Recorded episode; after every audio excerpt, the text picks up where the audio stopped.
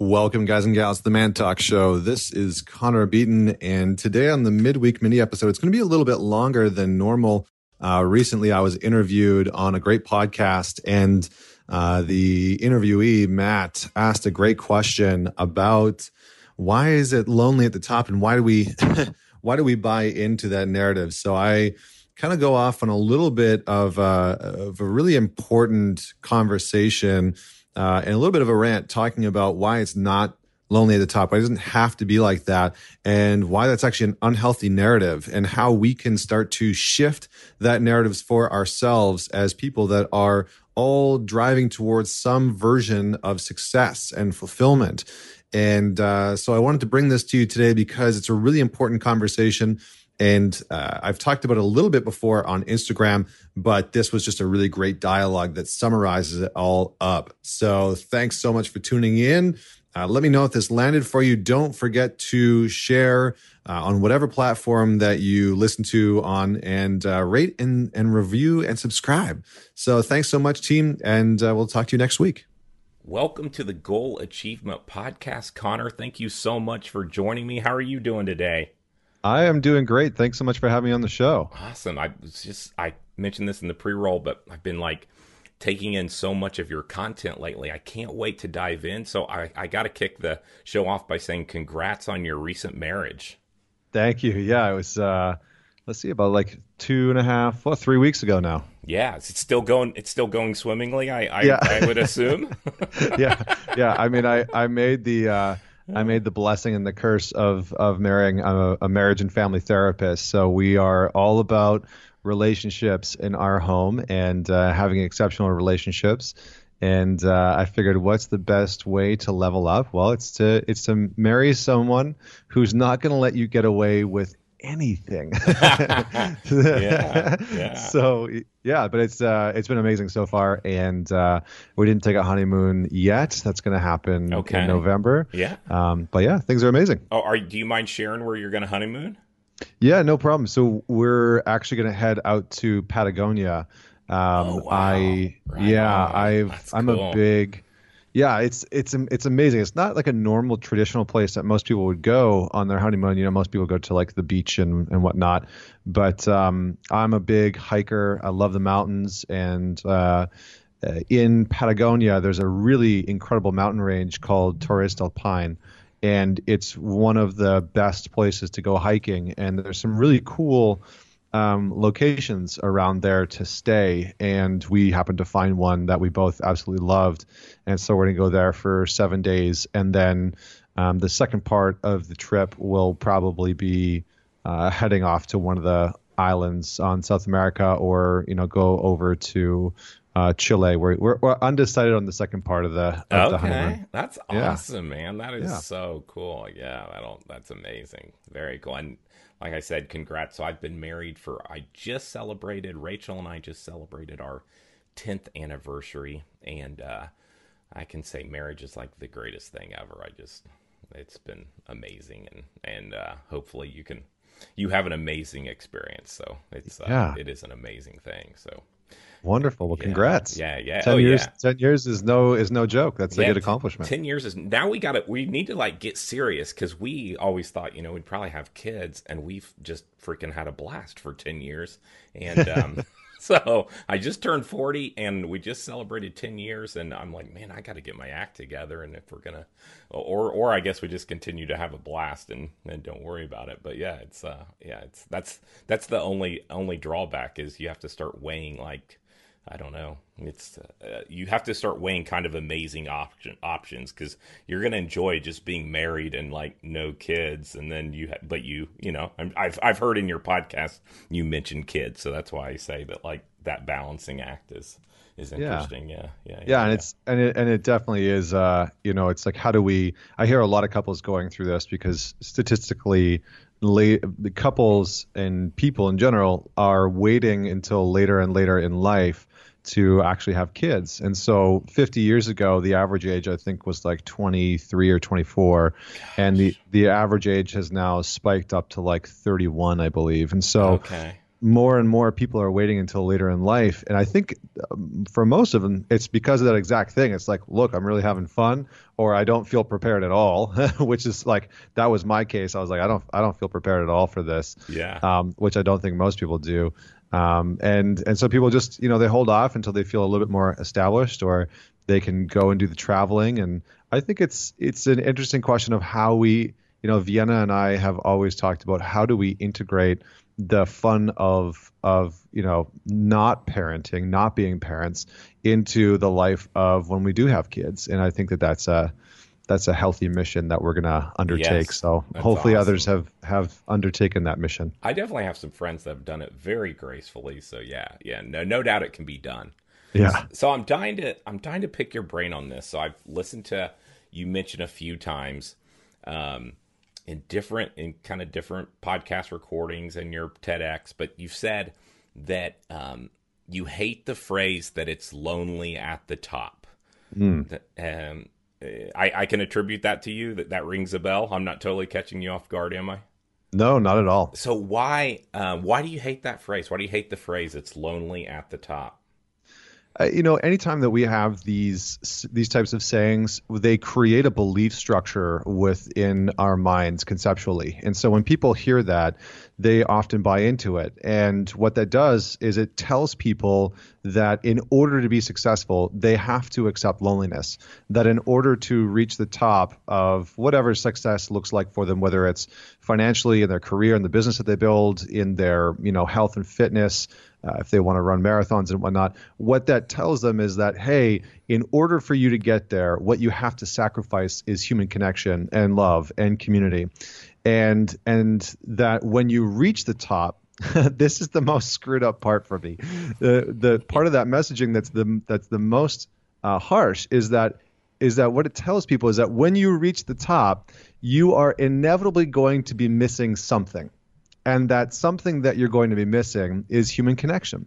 And what we know, the science of of what creates healthy long-term lives. There's a great study out of Harvard recently that was done over 75 years, and it followed people around. And over the course of those 75 years, what they were trying to find out is what's the most important thing for happy, healthy, long relation uh, not not long relationships but long life and the majority of the candidates they followed were actually men and so what they did was a, a two-part study.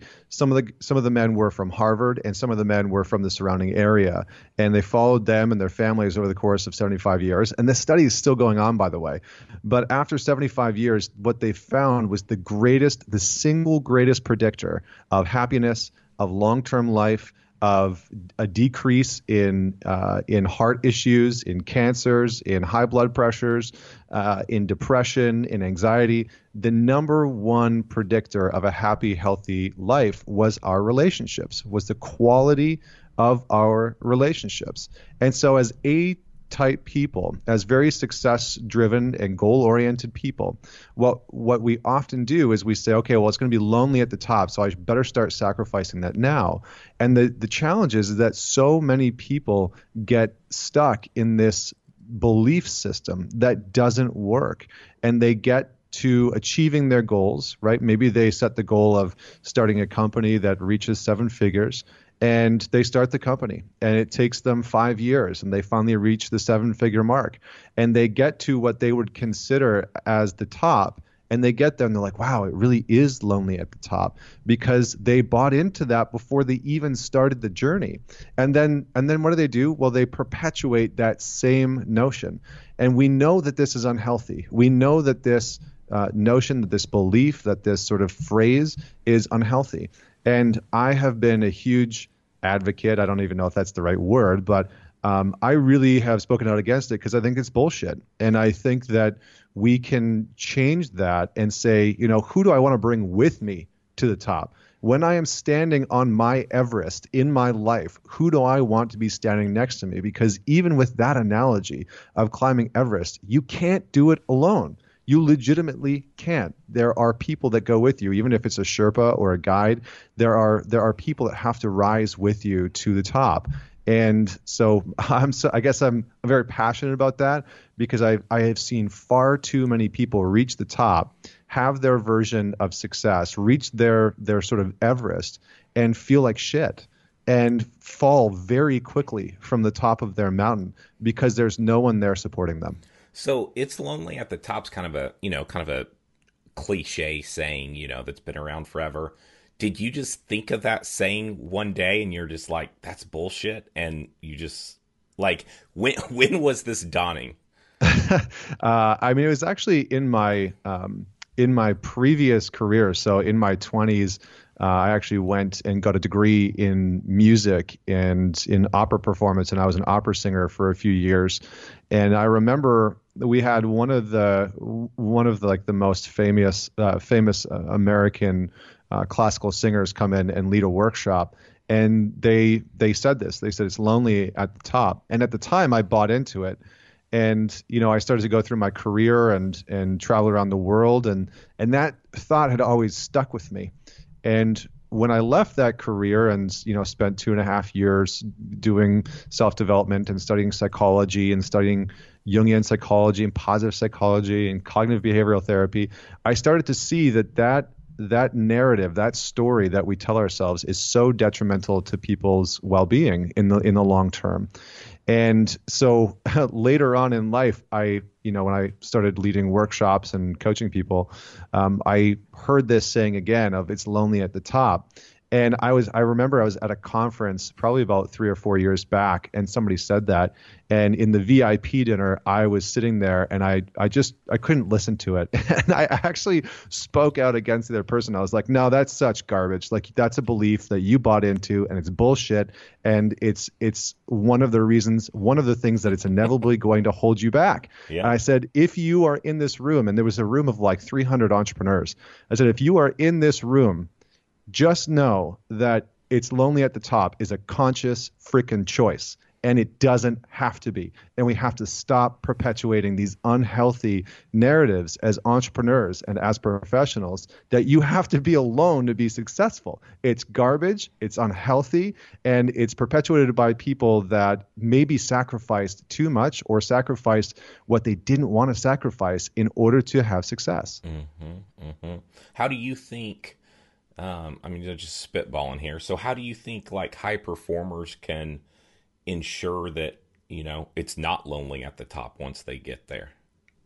Yeah, that's that's a great question. So, one of the things that we can start to look at is building our own team, and you know, executives, athletes. Uh, a, a lot of people have to, they're sort of forced into this place of building their teams the the challenge is that most of us spend the majority of our time building our teams within our business or building our sports team or building you know the the team of our family and what we what we really can start to do is shift our attention of how do I build my own personal board of directors, the people that I can surround myself with. Like I just led a workshop in uh, D.C. in Washington D.C. for a group of entrepreneurs, and one of the things that we talked about, you know, we've all heard the saying, you are the total sum of the five people that you spend uh, the most time with. Mm-hmm, mm-hmm. The challenge is that most people don't actually optimize or or or sort of maximize the potential of the five people that they spend the most time with. They're not very intentional about it.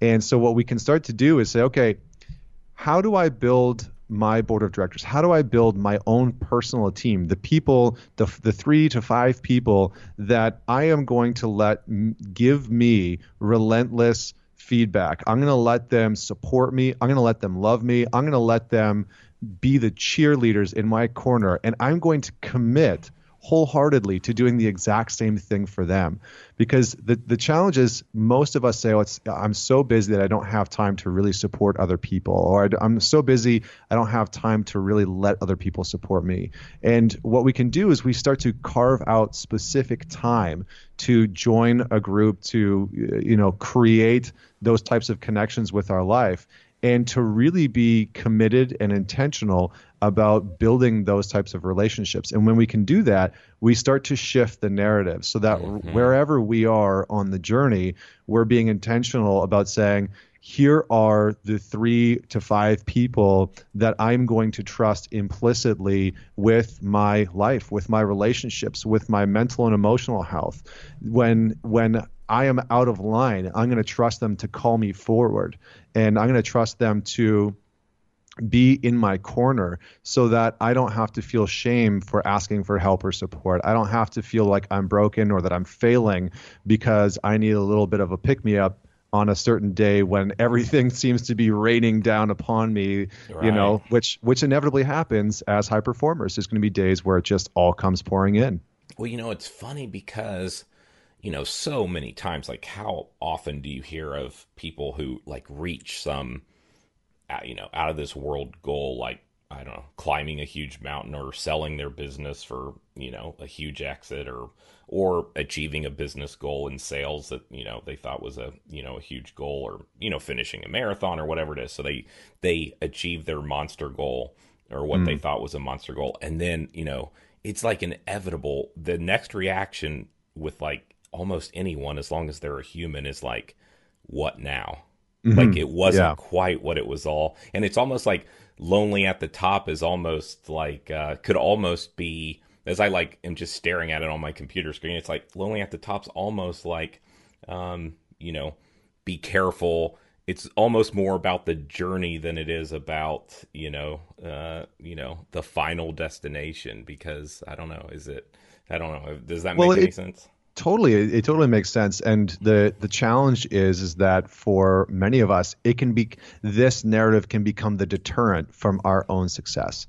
It can be the thing that subconsciously or unconsciously prevents us from truly chasing our dreams because the risk and reward doesn't equal out right the mm-hmm. the sacrifice and reward doesn't equal out mm-hmm. and this is the conflict that many people have when they look at uh, the the goals and the dreams that they actually have for themselves. They look at them and they say, okay, I want to build this company. I want to run this race. I want to, you know, become this artist, whatever it is. And they start to pursue that. And in the back of their mind is the chirping of when I get there, what will I have had to sacrifice? Because success comes with a price tag. And for many people, they don't want to look at the price that they have to pay in order to have that success. And the the reality is is that we need to come to terms with the price that we're willing to pay. And for many people, because they believe, because we've sort of been indoctrinated from the old, you know, the old guard, the old generation, um, that that it's lonely at the top, that plays in our script, that plays in our mind. And so when we start to look forward to our goal, to that, you know, Everest moment, we start to believe that okay, I'm going to have to pay the price of getting there and being alone. But I have all of these great people in my life and I don't want to leave them behind, right? I have these great friends who I love spending time with and I don't want to sacrifice that. And so we have to be able to intentionally design our trajectory and our Everest. And we have to be able to say who's going to be our Sherpa, who's going to be on this trek with me, who, who do I want to actually take with me to the top to you know to push them and have them push me.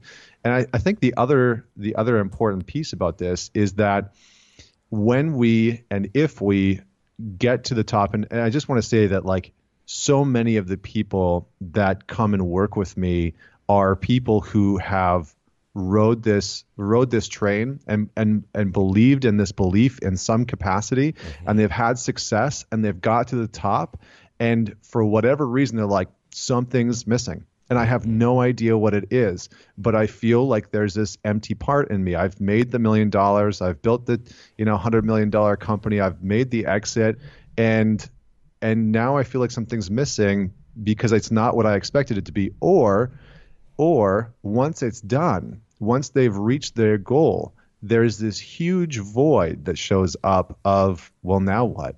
Now what? Mm-hmm. Right? People plan for the exit, but they don't plan for after the exit.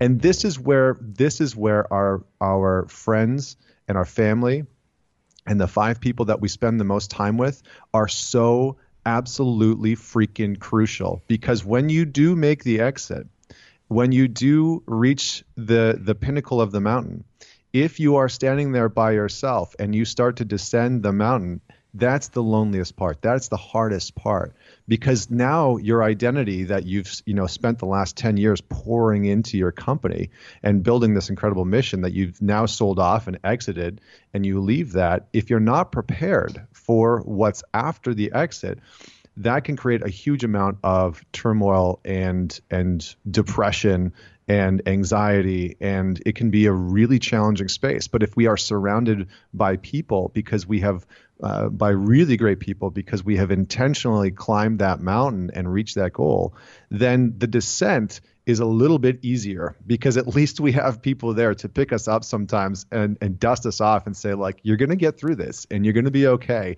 and it might suck right now but you're going to find your next peak you're going to find your next everest and i'm going to be beside you the entire way yeah, no, I love that. That's great. No, that's that's really good.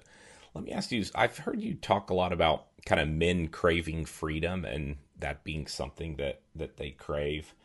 Why why is that? Why do you think men particularly crave freedom? Yeah, it's a good question. So a big part of our natural desire when it comes to freedom is that there is some connection to our sense of purpose, right? So when we have found a, a sense of purpose in life, it oftentimes comes with the sense of freedom. We we usually feel up until that point like we are not free in some way. If we're not living with purpose, if we aren't aligned to our inherent values and our mission and we're not living authentically, we don't feel free. We feel caged and trapped and we feel stuck in other people's beliefs or what other people have wanted for our lives. And part of the freedom that we seek uh, as men, or as part of the freedom that the masculine seeks within all of us, is to really be able to create and order and structure our own lives. And the reason why we desire that is no one really, not no one, but most people don't want other people to tell them what to do and men especially. Men for the large part especially don't want people to tell them what to do. And so there's this huge sort uh, there's this huge sort of rejection of having other people tell us what to do. Now here's the here's the catch 22 of freedom is that we can find freedom within the structure of order and we can find freedom within the structure of commitment and so oftentimes when a man is seeking freedom, you know, and he has bought the one way ticket to Thailand and he's just traveling the world aimlessly and he's got this what externally would look like absolute freedom, right? No responsibility whatsoever, mm-hmm. no plans, no uh, no direction, nothing holding him down.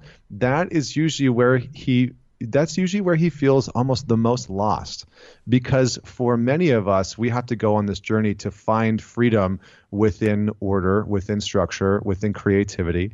And so we we crave that freedom naturally because it's a sign for us as men specifically that we have started to take our own destiny in some way shape or form into our own hands.